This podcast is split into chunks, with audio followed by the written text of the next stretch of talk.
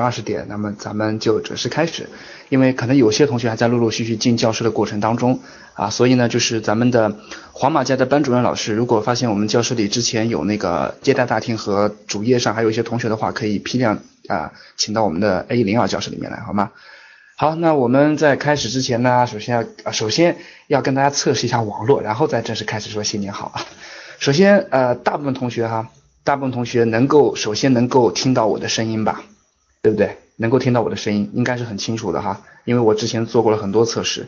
好，接下来也能看到我此刻屏幕上的第一页 PPT 就是海报，黄教授回归，想死大家，不讲课讲段子，应该都可以哈。那么大部分同学，我不敢说所有的同学，大部分同学的网络和我这边网络应该都是正常的，应该都是正常的。好了，所以呢，就是如果你看不到 PPT 或者是听不到声音，或者是有卡顿的话呢，两种方式，第一种跳出教室再重进一次，重新登录一次 YY。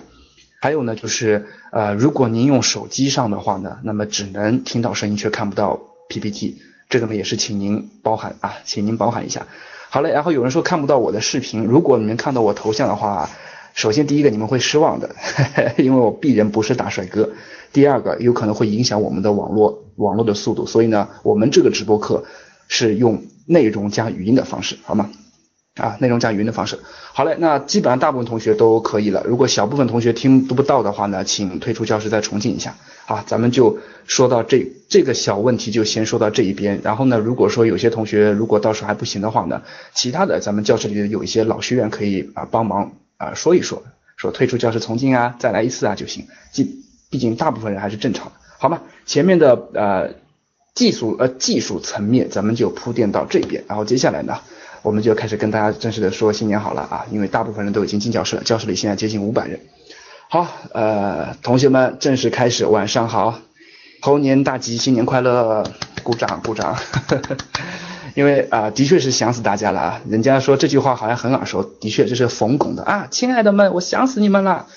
呃，从一月中旬开始，格局就进入寒假状态，一直就没有上课。那么我鄙人非常庆幸的是，猴年的第一课破冰课居然是我来承接。赵老师是在二十一号，也就是今天是星期五，也就是星期天的晚上，赵老师会正式跟大家见面，抛出干货课程。那我呢，今天是做一个小小的暖场铺垫，相当于赵老师是超级主播，那我呢是前面的暖场主持人，一个小小的导播。所以呢，今天还是非常荣幸的跟大家在一起，呃，能够来回归到猴年的第一堂课。那么我们今天呢，今天我们不讲课，我们讲讲段子，我们来吐槽一下春节，吐槽一下各种春节当中遇到的各种各样的问题。但是光吐槽这不符合我们格局商学院的正能量的这么一个风格，我们还是要规划一下新年的，对吧？我们还是要去规划一下新年，所以待会儿后半段内容我会规划一下新年。所以今天的课程千万不要有压力，呃，有时候听我的课会比较比较有压力的，有时候我会讲的很多内容呢，呃，有时候内容会比较有压力。接下来我有时候讲课的方式也会比较有压力，比如说很多同学会说春哥语速过快呀，春哥风格太犀利了呀，春哥有时候会骂人呐等等。好了，所以今天呢不用着急，今天只是来听我唠唠嗑，讲讲段子，听听我对一些春节的一些评价和戳戳你的小膝盖。接下来对我个人和格局二零一六年的规划，同时是不是也可以对你的二零一六年规划有一点小的启发呢？那就是今天的收获了，好吗？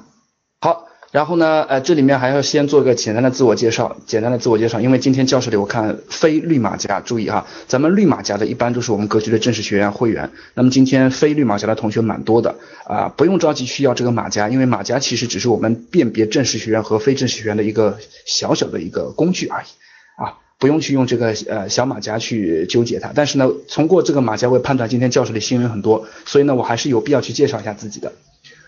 对，介绍一下自己的，我呢真名叫做黄春春，呃，草头黄就是这个黄教授，黄河的黄啊，黄河的黄，呃，真名叫做春春，就是你们能够看想到的李宇春的那个春春春，本名黄春春，身份证上写的也是黄春春，这个名字特别像女生，的确我在遇到的人生当中遇到的各种春春啊，陆春春、张春春，包括也有也有遇到一个叫黄春春的，几乎清一色的都是女生。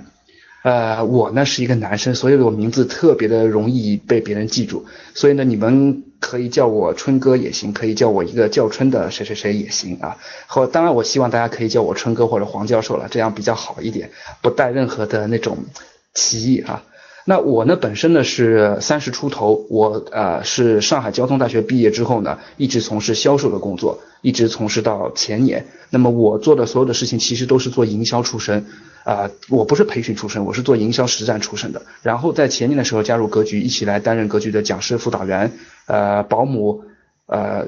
管理拖鞋的，送上火车的，帮忙买火车票的，帮忙找房子租的，帮忙处理各种情感问题的，还有帮忙处理各种家庭矛盾的，就是一个事儿妈啊，就全全全权辅导员，什么事儿都能管，呃，所以一点都不夸张哈。这次我们去格局去泰国旅行的时候，我还帮 VIP 学员去拎拖鞋，反正这些事情能做的我全能做，除了不能生孩子之外，几乎都能做。所以呢，自诩为自己是一个特别接地气的一个逗逼，可以这么理解的哈。可以简单这么理解，实际上呢，我的工作经验是做销售出身，专业是工科电气工科出身，然后呢，对于呃营销、语言沟通啊对话，还有包括人力资源猎头这方面都有自己的一些实战经验，不敢说特别高大上，但是有些实战经验。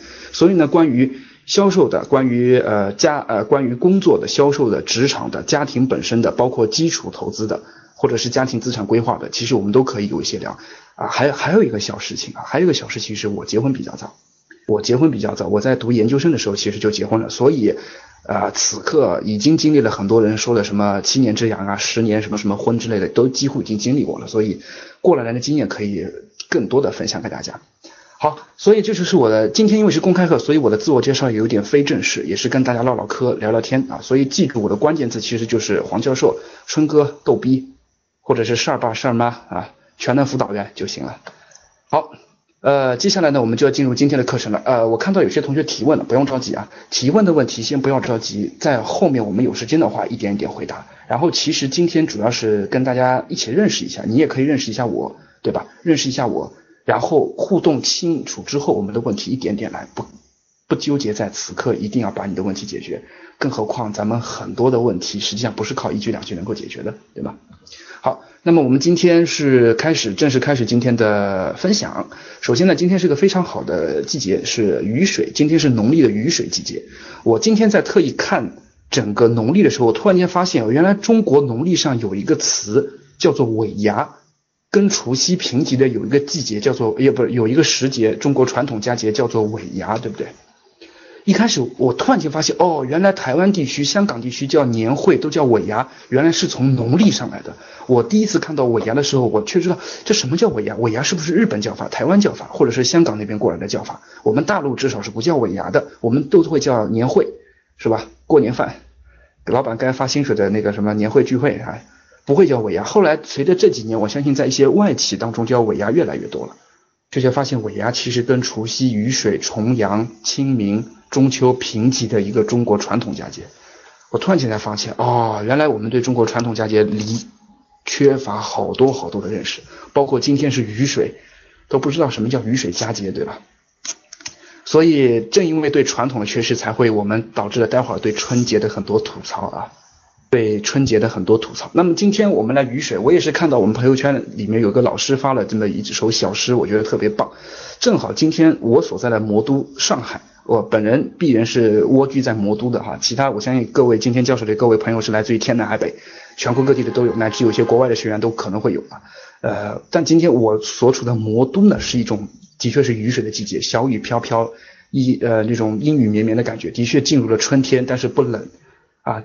进入了春天，但是不冷，所以呢，用杜甫的一首诗。当然，今天我不是诗朗诵，大家看过就行了。知道今天是一个雨水佳节，为什么要放这个传统节日呢？实际上就是引出我们对传统文化的缺失，才会导致了回头我们对春节的各种的不理解，对父母的各种不理解，在春节当中各种的既想着回家又痛并快乐着那种春节的旅途上，对吧？待会儿就要戳膝盖了啊。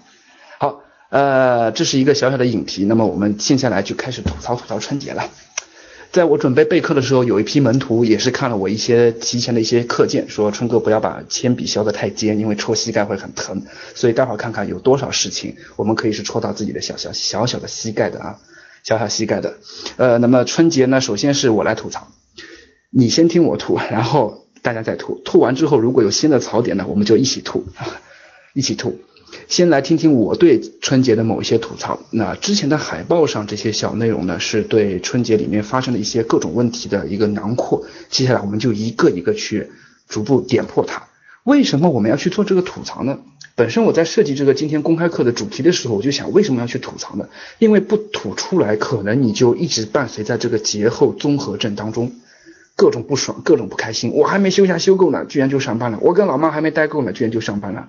或者是恰恰相反，是吧？恰恰相反，我受够了跟老妈待在一起，我赶紧逃到北上广深来工作，逃到大城市去工作，不要待在老家。但是，一到到工作岗位当中，回过来又想老爸老妈，又讨厌自己老板，是吧？就算老板在可能是大前天，可能是前天，可能是昨天刚开工的这个时候，就算给你发了开门的红包或者叫利是，你还是不开心，是不是？所以我们还是先来吐槽一下，直面自己的各种的对春节的不满，或者是伤感，或者是怀念也好，我们再开始这猴年的工作，好吧？好，我们首先来第一个，来嘛吐槽一下交通，吐槽一下交通啊，为什么交通要用黑色底呢？因为这个交通实在让人太难受了。呃，我们来进入问大家几个小问题吧，我们一个个来哈，一个一个来。今年过年你回家了吗？注意，没有回家过年的，待在自己工作城市的同学举个手让我看看。呃，不用你举手，你打个数字三让我看一下。不是让你们打一了，打三的人不多，看到我们教室里现在接近七百人，打三的人还不算特别多，大部分还是回家了哈，也有部分人没回家哈。那没回家的人想回家吗？国道堵成花心了。呃，刚刚打三的同学们，没回家的人想不想回家呀？想是吧？那么刚刚回家过的人有没有后悔回家的？刚刚打一的同学说，回家过的人有没有后悔回家的？我相信肯定就是到处都是围城，是不是？到处都是围城，有没回家的肯定想回家，回家过的很有可能还是后悔回家。比如说我，我这边就有个非常后悔的。好，所以如果问第一个问题，你回家了吗？很多人还是没有回家的，因为春节是中国传统佳节当中最重要的一个节日，所有什么事情，不论工作在外面怎么样，无论在外面是辛苦混得好或不好，有没有各方面原因，都会回家的，对吧？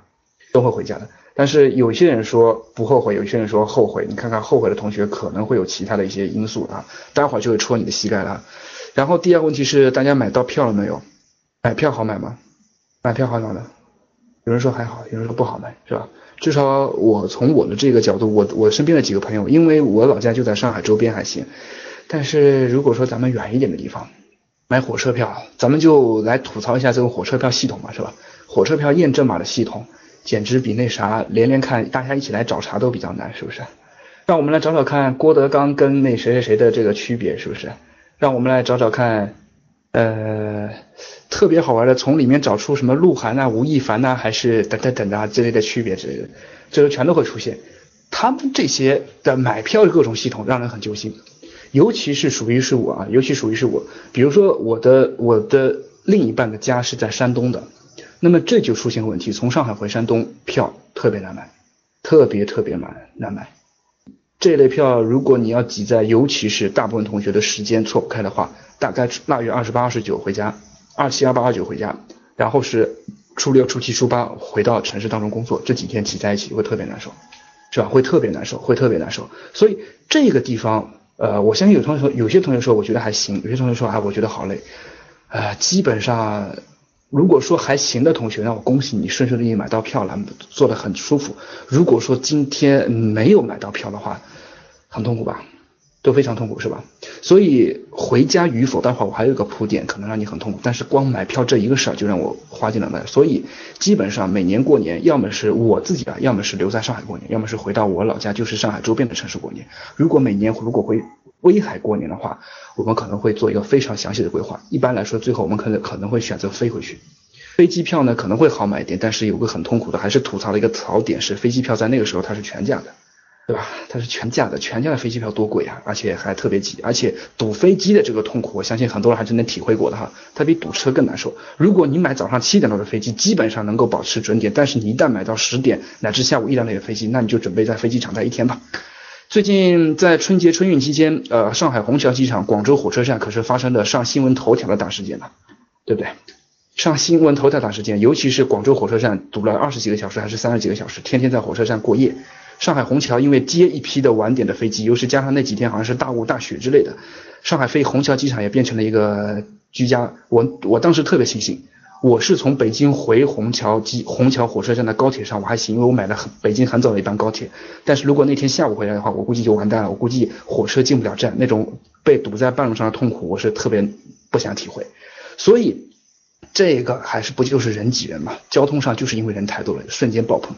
好。那么反过来说，那开车的同学顺不顺利？我们刚刚说了，吐槽了一些关于火车票，吐槽了一些关于飞机票的情况。开车的同学，我相信咱们 VIP 或者是一些呃，我相信咱们的很多朋友当中，还是有一部分人会自己开车的。毕竟咱们的格局学院的受众群体比较广，对吧？开车的同学怎么样？好玩吗？开心不？开不开心？激不激动啊？是不是特别爽啊？开不开心？爽不爽？反正我呢。我是这样的，我是我是年初二从上海回家的，因为我本来想二腊月二十九走，实在走不动，因为我朋友圈说从上海出发开了四个小时还在上海，啊，当然上海够大，城市够大，但是这个很恐怖，因为呃从苏州的同学也是反映开了八个小时才到苏州，那就是腊月二十八、二十九的这个状态。想想看，今天我没有放图片哈，我没有放图片是因为大家让所有的注意力集中到我的语音上来，想想看。在整个高速上面，所有的车都挤在一起，然后你想从边上小道去超车，边上小道也被人家堵住了，然后那边还发生了一个抛锚事件，那个车打的双跳灯一闪一闪一闪一闪一闪，更可怕的是交警突然过来了，说你在违呃非法占用应急车道，所以扣你六分，罚你两百块，是吧？是不是特别恐怖吧？所以八月二十八、二十九挤在春运高峰期间开车的人，是不是特别的享受啊？是，无论是你开的手动挡还是自动挡，至少你一个一个脚特别累。如果开手动挡的话，那么你的左脚特别累；如果开自动挡的话，你的右脚特别累。无论怎么样，车里还比较闷，你又不敢摇下车窗，因为外面特别冷。如果你车上还有朋友、女人、孩子的话，那你就遭殃了。基本上他们出一身汗，你也出一身汗，是不是？找谁说理呢？没人说理啊。所以我是年初二走的，年初二我特别爽，因为年初二从上海回我江苏老家的这条路上，这条路上几乎是没有任何车的，几乎没有任何卡车和大巴。因为大家都已经回家了，所以我一路一百四飙回去，开一个半小时就到家，特别高兴。好，注意我什么时候回来的？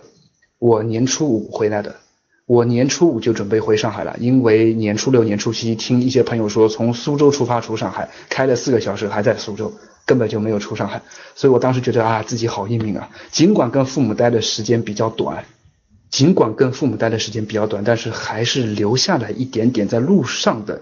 小小的愉快，对吧？当然这个不足以弥补说跟家人待的时间比较短这么一个小小的、小小的那个、小小的那个那个什么小小的这个遗憾，对吧？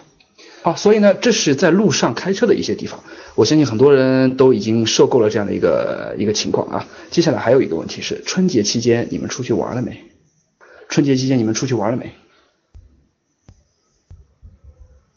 去逛街了吗？为什么不出去玩？是没时间还是不敢出去玩？去看电影了吗？春节期间上映了部电影是吧？上映那部电影叫做《美人鱼》。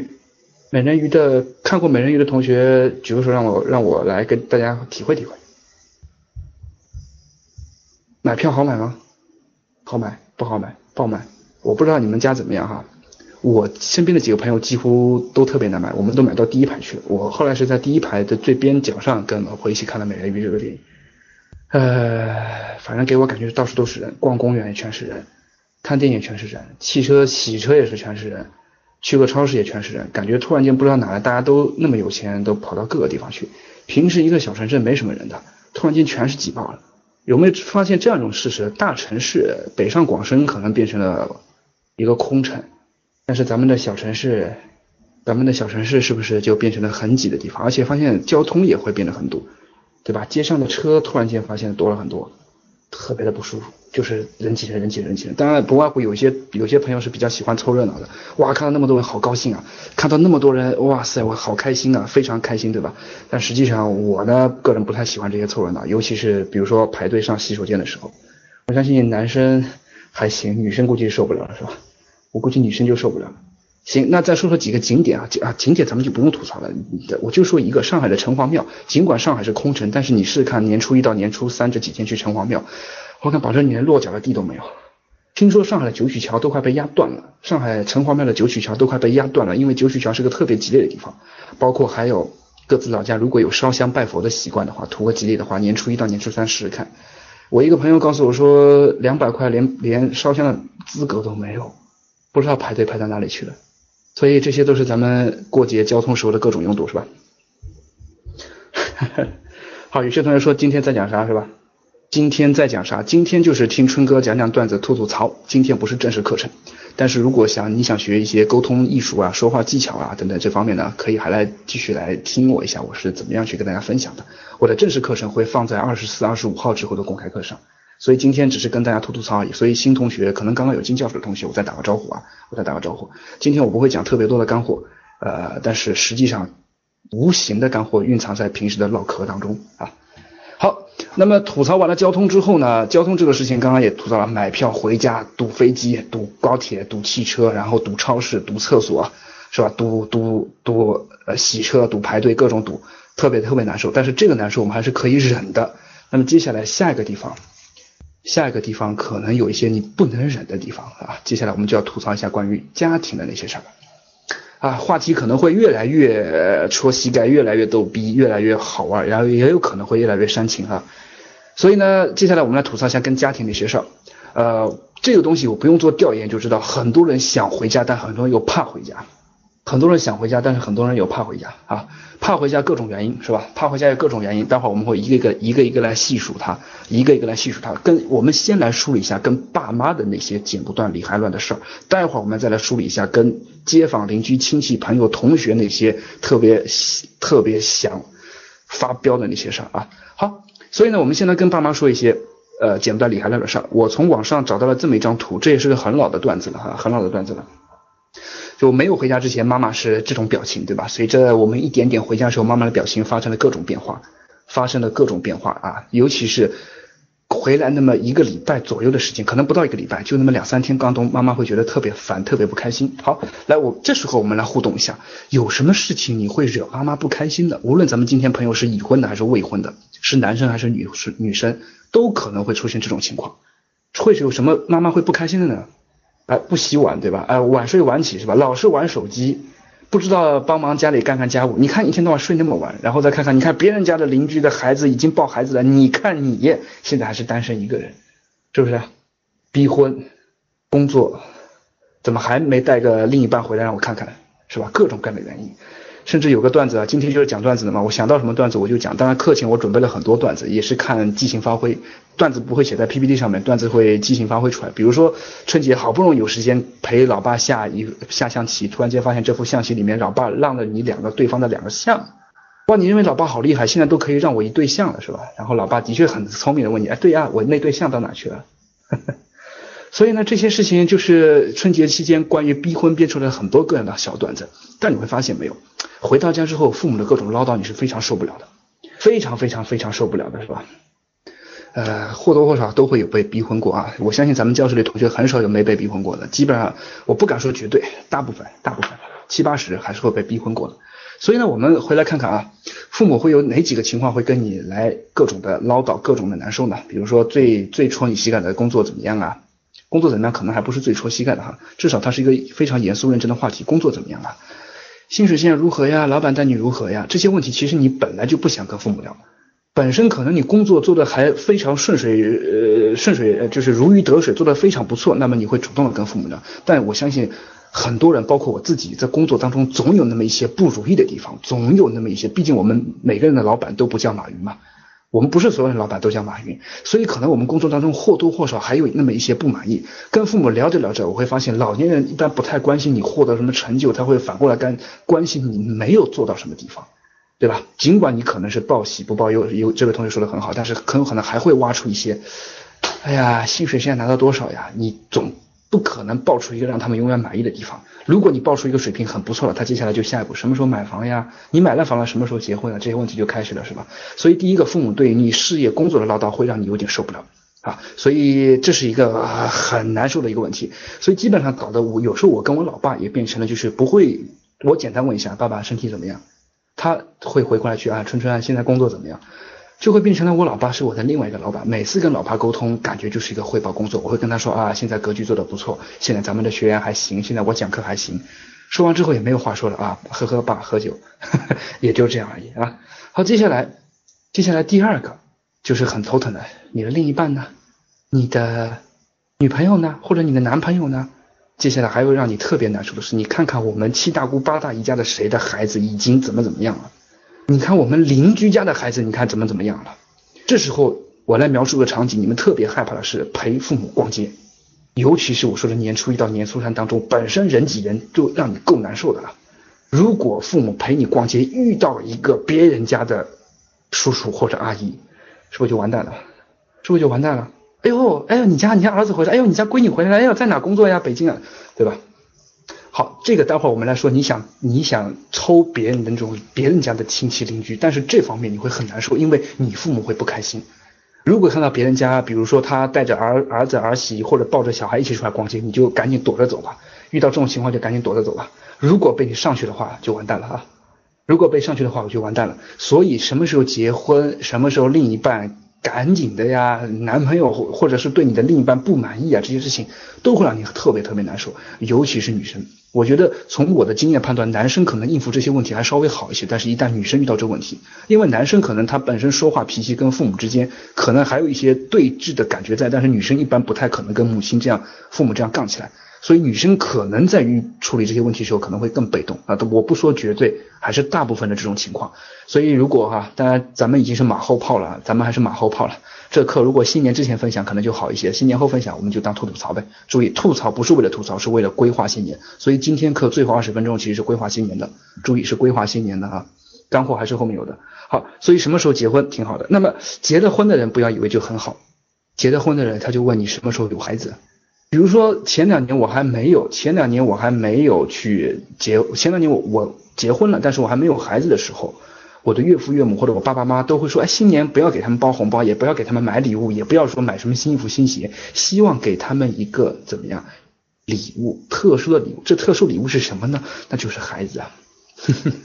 哎呀哎呀，春春啊，今年不用给我们准备什么礼物啊，最好给我们一个大宝贝就好了。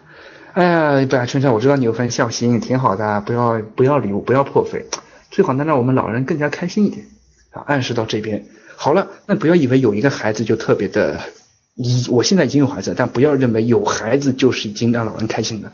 老人紧接着又会问二胎，哎，我发现老年人在跟国家形势的时候，会发现没有，国家很多形势他跟不上，比如说国家的战略规划。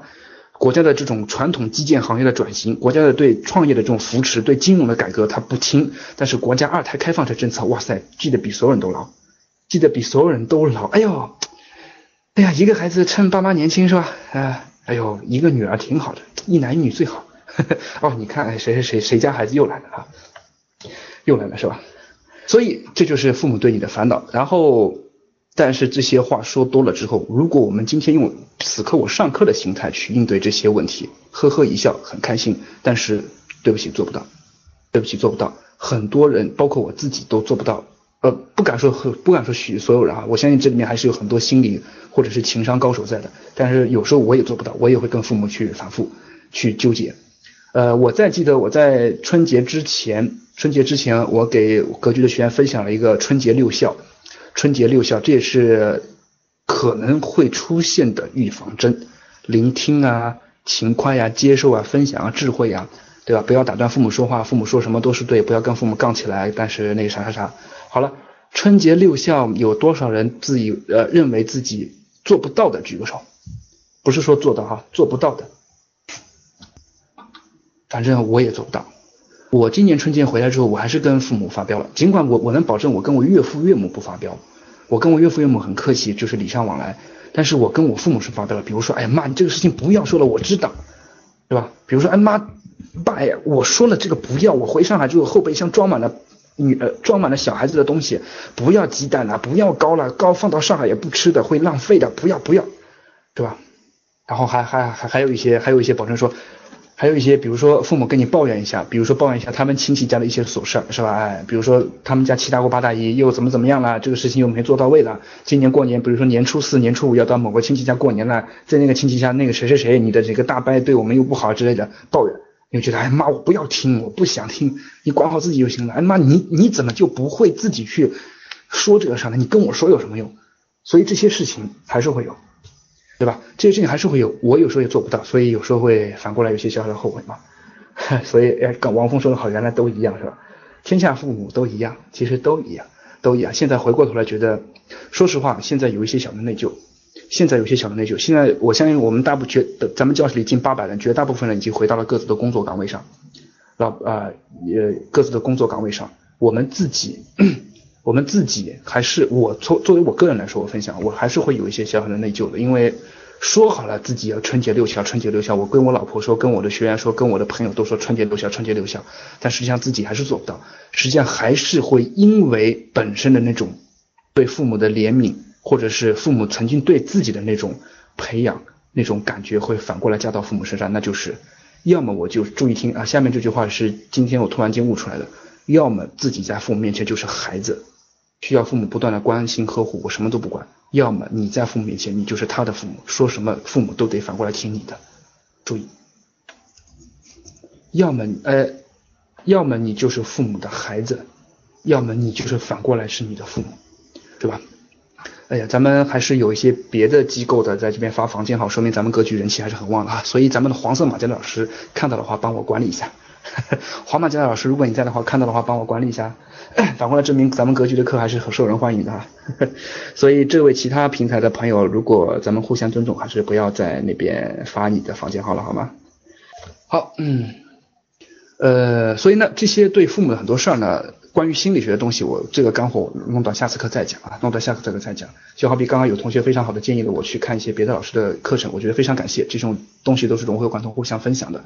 在我的下次课当中，我会从这种情感、心理、情商角度会剖析这些事儿。今天实际上有同学说的好，越吐槽越郁闷，实际上吐出来才能面对这些困难，你才有感觉向父母或者朋友反过来说说清楚你心里的各种想法，否则这个像一团浆糊一样永远在你心里面。对吧？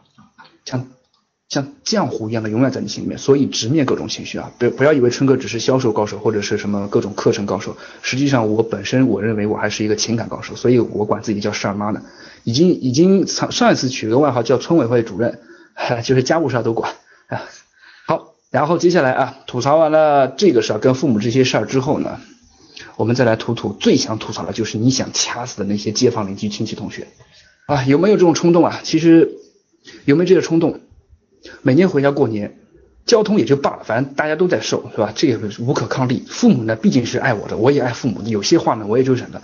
但是亲戚同学是不是特别难受啊？是吧？尤其是街坊邻居，哎呀，儿子回来了，哎呀，儿子在上海工作呀，是吧？上海拿多少钱呢？房子买了没呀？有另一半了吗？什么时候结婚呢？哎呦，既然你儿子快三十了吧？三十了，不小了，哎，要不这样下去也年纪大了，带不动孩子了。尤其是街坊邻居一跟你父母沟通，你就想逃，想找个地方去抓进去，对吧？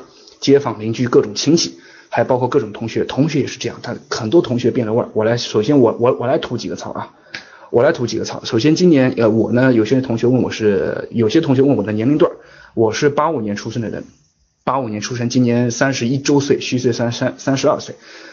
嗯，今年过年有几个特别不开心的事儿，让我也特别郁闷。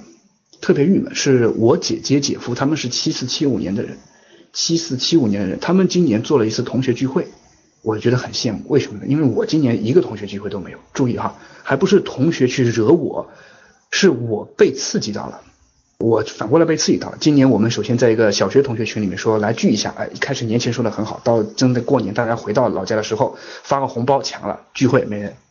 高中同学，因为我平平时比较喜欢打篮球，今年高中同学一起来打球，打球发个红包没人抢，打球更没人应，最后我们这个球场上就是四个同学简单打了一打。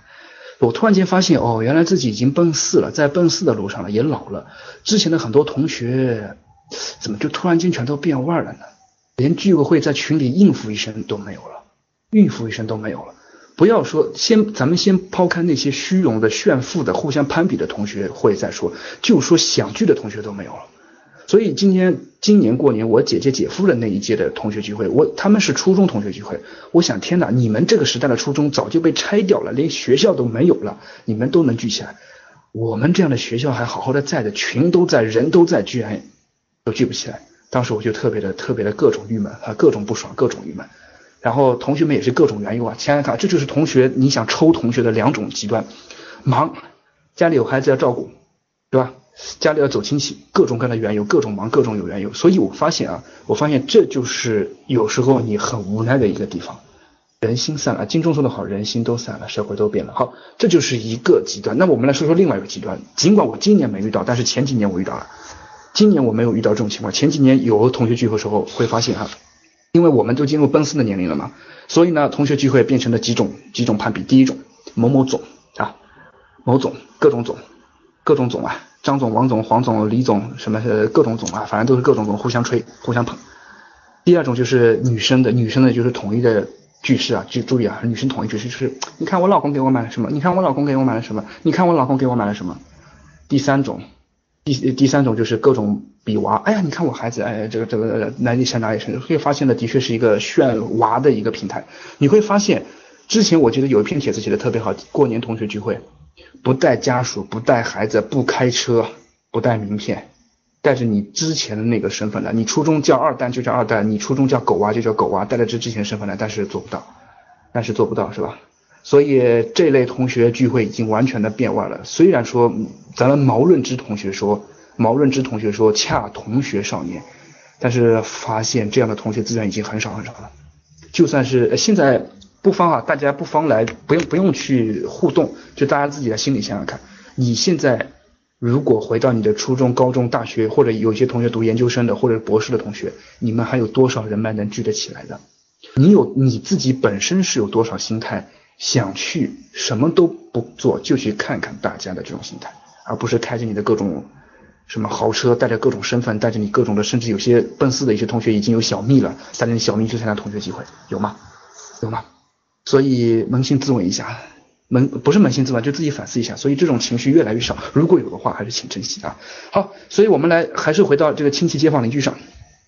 如果你想删他们，来我来帮你看，是吧？有一个很萌的表情。今天在今天我在微信朋友圈也特意在做课件的时候，我也发现了这个那个很萌的表情，有一个非常闪光、很可爱、很 Q 的眼神，说啊，我可以砍你吗？我等了很久了。实际上这句话就是我想对很多的亲戚街坊邻居同学说的，我砍你吗？我砍你吗？我实际上等了好久了，是吧？我真的等了好久了，我可以砍你吗？所以在今年过年之前，在今年过年之前，我们网上有个特别好的一个段子，特别好的一个段子就是我怎样去反攻略，反叔叔阿姨攻略，是吧？反各种特别恶心的亲戚朋友的各种叔叔阿姨的攻略，反攻略。第一个，叔叔阿姨好。所以，如果假设以后再遇到哈，比如说你元宵回去，比如说中秋回去，比如说端午回去，我相信元宵、端午也还是能看得到的。如果遇到这种情况，咱们话术就在这里面了。所以今天一个小小的干货，话术，我们来复习一下这个段子。如果假设你陪着妈妈在逛街买菜，你假设有还是有被各种逼，有可能是被逼买房，有可能是被逼结婚，有可能是被逼生孩子，有可能被逼生二胎。如果你在陪着陪着。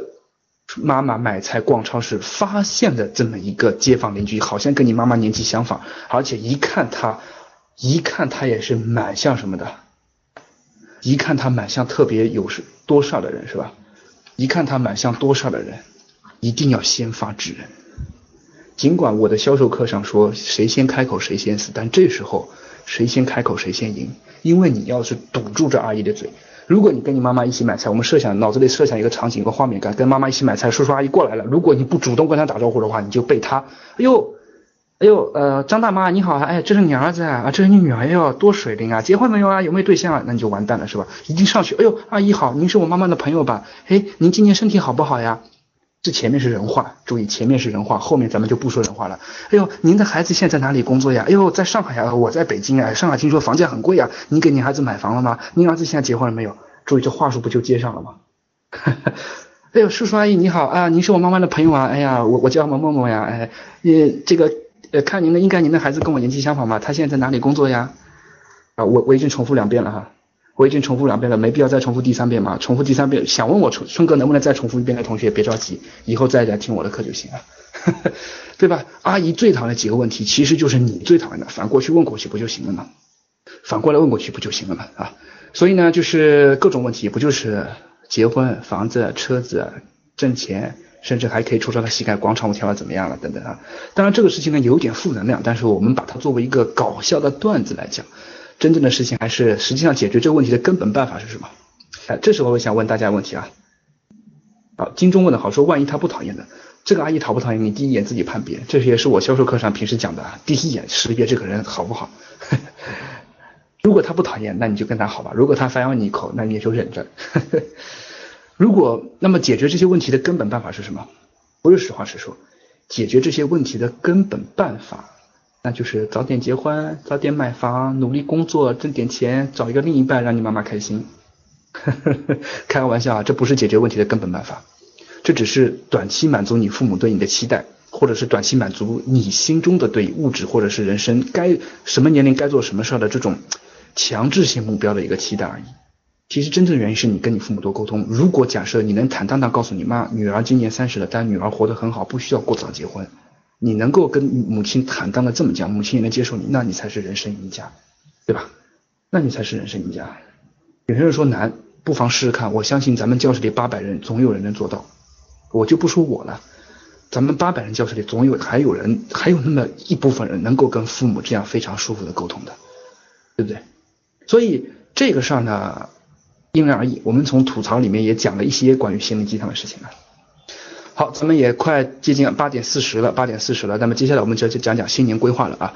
我们之前简单说一下，我们之前吐槽了一个交通，对吧？吐槽了一下关于跟父母的各种剪不断还理还乱的事儿。但是注意哈，这些父母都是爱的唠叨，不要把父母的各种唠叨当成是很烦的事情。所以如果一旦想跟父母发怒的时候，尽可能去控制自己，尽可能，尽可能。当然这一点我也很难做到，我希望咱们班级里还是有很多高人可以做到的啊。好，接下来呢，还有关于各种七大姑八大姨、各种同学、各种恶心的各种事儿，是吧？如果你受不了的话，就给给他们温柔一刀。温柔一刀的办法就是先发制人，温柔一刀的办法就是先先发制人哈。所以这个刚刚有个同学说的很好，如果对方是很好的亲戚朋友邻居，当然没必要这样。如果对方本来就是想让你难堪的，我相信每家每户都有一本难念的经，这里面总有一些亲戚可能会去刺激你，会去戳戳你，会去那什么什么你，这时候不妨。先发制人，因为一味的做好人不是上策，该有理有节，打回去就该打回去啊，打回去就该打回打回去啊。经常还有好了，那么接下来就是要开始吐槽完了之后，我们一味的吐槽那只是无能的表现，对吧？抱怨吐槽都是无能的表现。那么接下来我们就要进入新年规划了。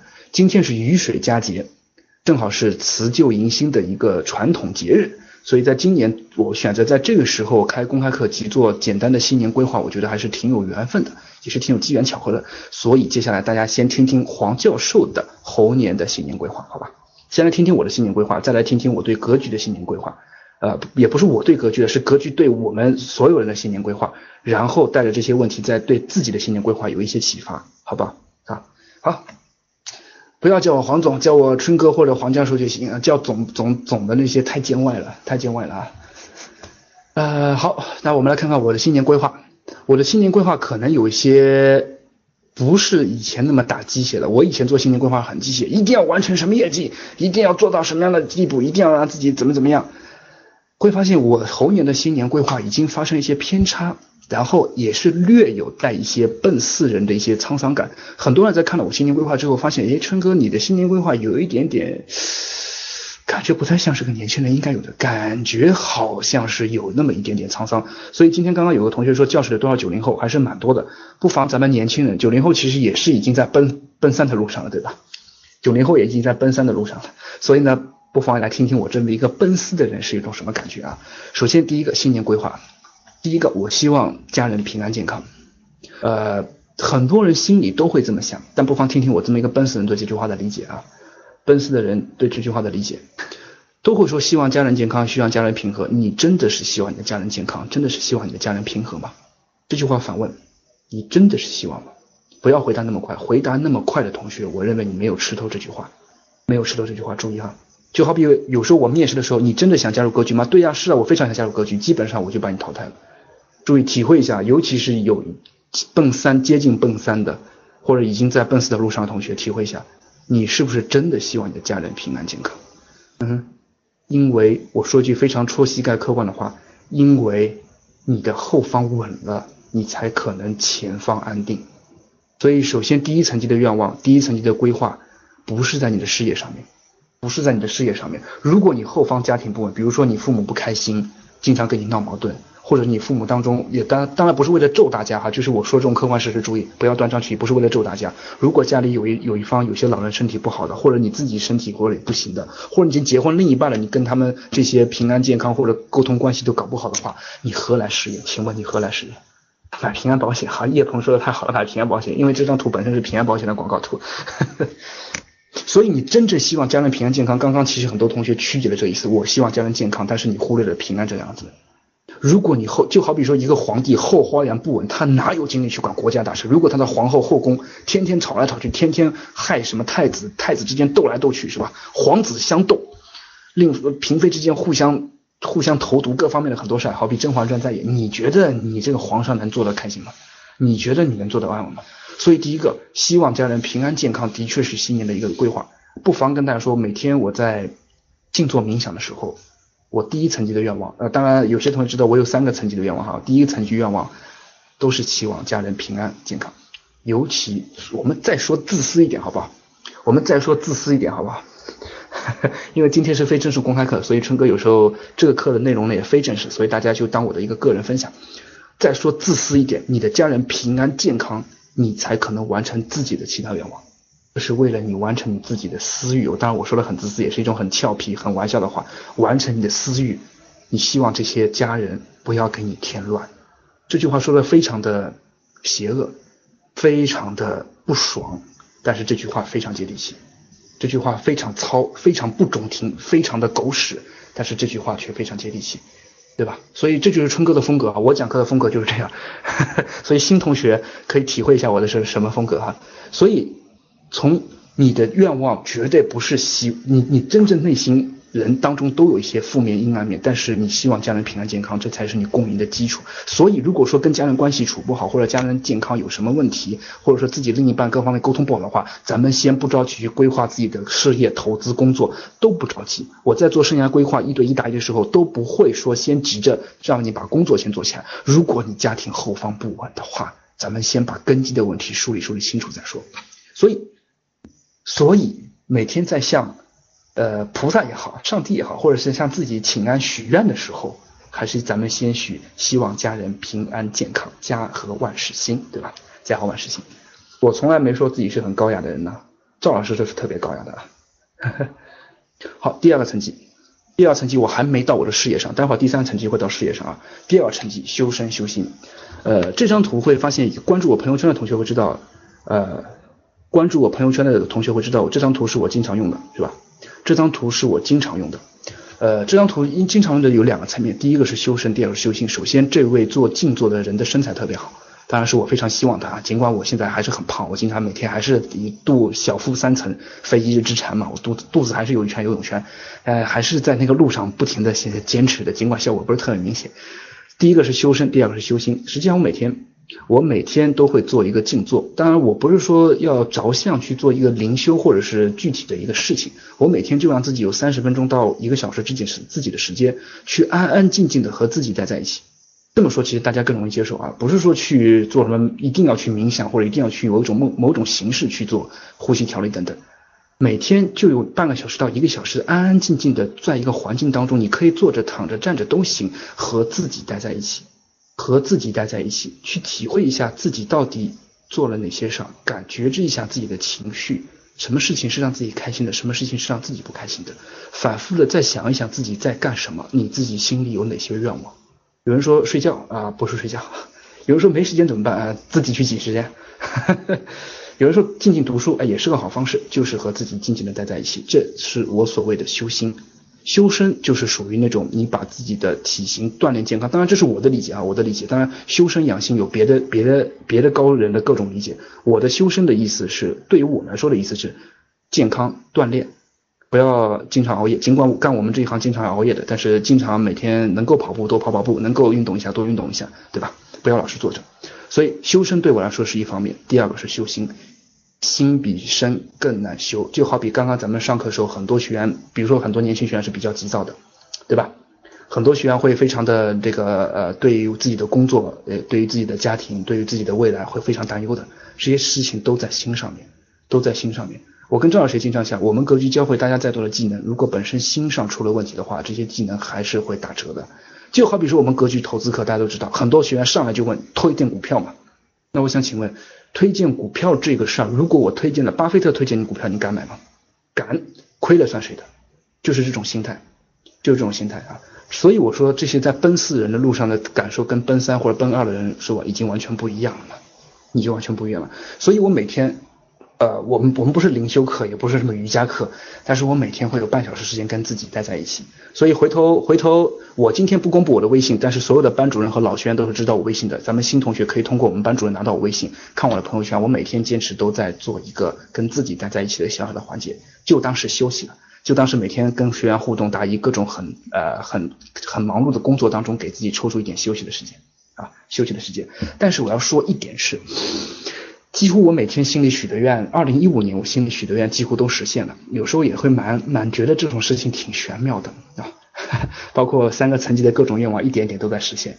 今天呃，回头嗯，这个事儿等我下次课我再分享给大家吧。呃，下次课通正式课当中我撇一个福利课，福利课上我们就讲讲对冥想和祈祷的力量啊，冥想和祈祷一些体会，一些体会就当是正式课的调味剂了。呃是。那就透露一个小细节吧。本身上海办公室，我心里有一个愿望，是一直希望上海团队能够越来越强大。然后今天的到目前为止，今天一个实际情况是，上海办公室刚启用就已经发生不够用的状况了。我觉得这个事儿呢，尽管我们是很努力，我们的格局的班班，我们所有人都很努力，但实际上我觉得还是有一种，有个同学说的好，吸引力法则，吸引力法则啊。好，这一点讲到这边，然后接下来来讲讲落地的，呃，不，就我稍微量化一点的新年规划。量化一点新年规划，就是对格局的，呃，每年呃我们格局都会定个战略目标，但是这个战略目标是多少呢？也不方便在这个公开课上告诉大家。但是战略目标拆成四个层级，拆成四个层级，首先是一个产品，待会儿我会讲这个产品的规划啊。接下来是粉丝，粉丝我们也会有个考核指标，业绩当然是格局的一个硬性指标。最后格局所有的员工，格局所有的员工、粉丝、兼职合伙人、合作伙伴都希望大家越来越强。当然，这是因为咱们是公开课，我不可能像说做公司规划一样的把所有的数据都呈现给大家看。但实际上这四个层级都可能会把它量化，待会儿会讲，会把里面可以量化的地方会分享给大家一点点啊。非常大一点点，所以每天几乎我都会通过自己的一些行动和自己的一些念想，都会把这些愿望都会颠来倒去、颠来倒去的去说，然后呢，也会实际行动都会往上去靠。如果背道而驰的事情，就尽可能去不做。当然有时候还是忍不住，比如说吃方便面这件事儿，吃泡面这件事儿，或者不熬夜这件事儿。有时候我们工作一忙起来，比如说正式课上起来，我们都能忙到晚上十点半到十一点，这时候不吃夜宵很难受。不熬夜，几乎到十一点了，你已经在熬夜了，是吧？子时的时候你已经该休息了，但实际上子时我们刚下课，正式课的时候哈，刚下课，所以有时候会特别的头疼，哈。所以呢，这是我的新年规划，呃，这是我的一个三个层级的新年规划。那么接下来看看我对这个红色这一页当中拆开的产品、粉丝、业绩，这是怎么去分开规划的，好吗？分开规划的。呃，这是格局二零一六年的工作规划，呃，这实际上可以给公开给大家来，大家稍微知道一下，也知道一个企业是怎么样小小步迭代的。所以现在离开教室的同学，刚刚我注意到一瞬间哈，离开教室同学还是有点亏的，因为这是还是一个从创业角度来的一个小干货啊，小干货。之前二零一五年，格局二零一五年的战略中心是在我们 PPT 的左方，一般基本上我们的老的学员知道的，格局一般是四类课程，对吧？剩下就是营销、投资加创业创富及配合一些线下活动。但是二零一六年格局必须上一个台阶，上一个台阶之后，我们公司战略规划会变成了哪一些呢？公司战略规划变成哪一些呢？首先，我们四类课程还有，但是会大家发现我们加了很多内容，加了很多内容。会首先发现有一些微妙的变化是营销公开课和初高级班发生了一些变化，对吧？创业创富融入了初高级两种变化，格局的出现了一个 MBA，什么是 MBA？我先卖个关子吧，以后再解释，以后再解释啊，后面。金业创业投资班、国外的游学、团队扩张、城市合伙人，这些是格局在二零一六年此刻正在改变的动作，正在改变的动作。这里面哪些动作我先不去分享，因为今天毕竟只是一个公开课，毕竟只是一个内容啊。这些课程在正式课上会去讲，但是我今天只是做一个规划，让大家看到公司战略规划在哪些调整，哪些一个地方调整，然后呢？形成了一个简单的小小的文化，因为之前格局二零一五年是一四一五年之前，我们都是文化呢半有半没有。但是今年在二零一六年一月底的时候，我们去泰国开了年会，在年会上赵老师提出了这十六字的规划，大家去体会一下：朴实真诚，与人为善，因为信任所以简单，因为信任所以简单。我自己的体会是因为信任所以简单，这八个字对我来说是比较比较重要的，比较重要的，因为格局内部的所有的老师员工。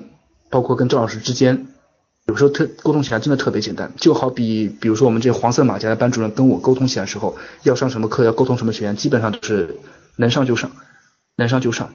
所以这些文化呢，就体会一下。但是作为我今天的这个分享来说，我对二零一六年新年规划，就是在这些当中一点点去体会，一点点做到，是吧？我刚刚讲的第一个层级是家庭。第二个层级是修身修心，第三个层级是工作。那工作上怎么去落地？这里面就出现了一点点我落地的东西。其实这页 PPT 是不，是不是放在公开课里面？这页 PPT 是放在我们公司内部战略汇报上的。但是也给大家呈现一下，也是证明了我们的一个什么？我们的一个变化，对吧？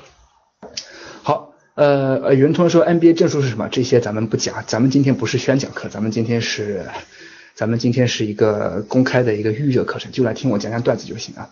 好，那么。呃，段子呢，差不多就讲到这边了。段子就讲到这边了。我们今天吐槽了很多的，很多的什么？春节，对吧？传统佳节，交通堵，家人烦，亲戚朋友想删他们，春节过得很不开心，现在马上要回来工作了，是吧？把这个能量都吐出来，很多负能量都不停的吐槽吐出来之后，你才可能去面对你真实的现状。现在已经开始进入全面工作状态了，很多单位的老板应该早早就抓了大家紧的不得了，是吧？紧的不得了，不得了，不得了。所以呢，这时候不妨直面一下这种情绪，直面一下各种遇到了很多困难，然后我们才有可能去把很多的工作给做好。所以不妨给大家一个小小的建议啊，不妨给大家一个小小的建议。如果觉得自己整个春节过得不开心，尤其是跟咱们的爸爸妈妈之间觉得有一点点不开心的时候。不妨利用这个周末跟爸妈打个电话，跟爸妈打个电话，向他们道个歉。做了这一步，请你相信我，下个礼拜你会很开心啊！下个礼拜会很开心。好，呃，这是一个小干货，因为今天公开课时间只安排一个小时，呃，所以我的很多干货呢还是安排在下面嘛。所以很多同学说，那下次课程在什么时候呢？今天我们只是一个新年展望的公开课，对吧？我。做了一些新年的吐槽，也做了一些猴年的展望，然后包括我自己和工作上的一些展望分享给大家，希望对大家的自己的工作有些启发。但是我们真正带领大家做新年展望的公开课和正式课程还在后面。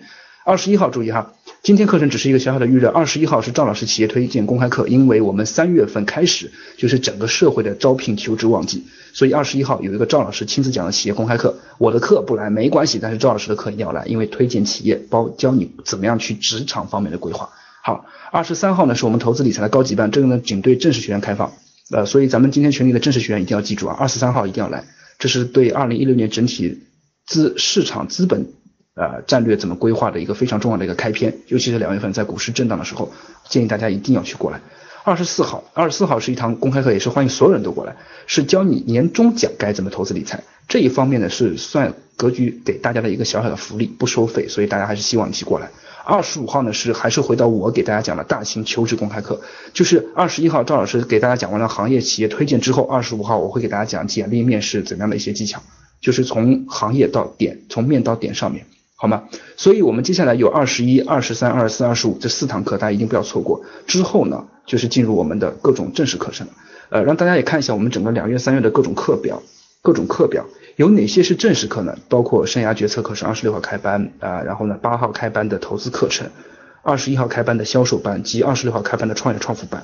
但是有什么资源大家可以利用呢？就是我的逗逼的公开课会比今天干货更多，会比今天内容更正式的公开课在十五、十七、十九号。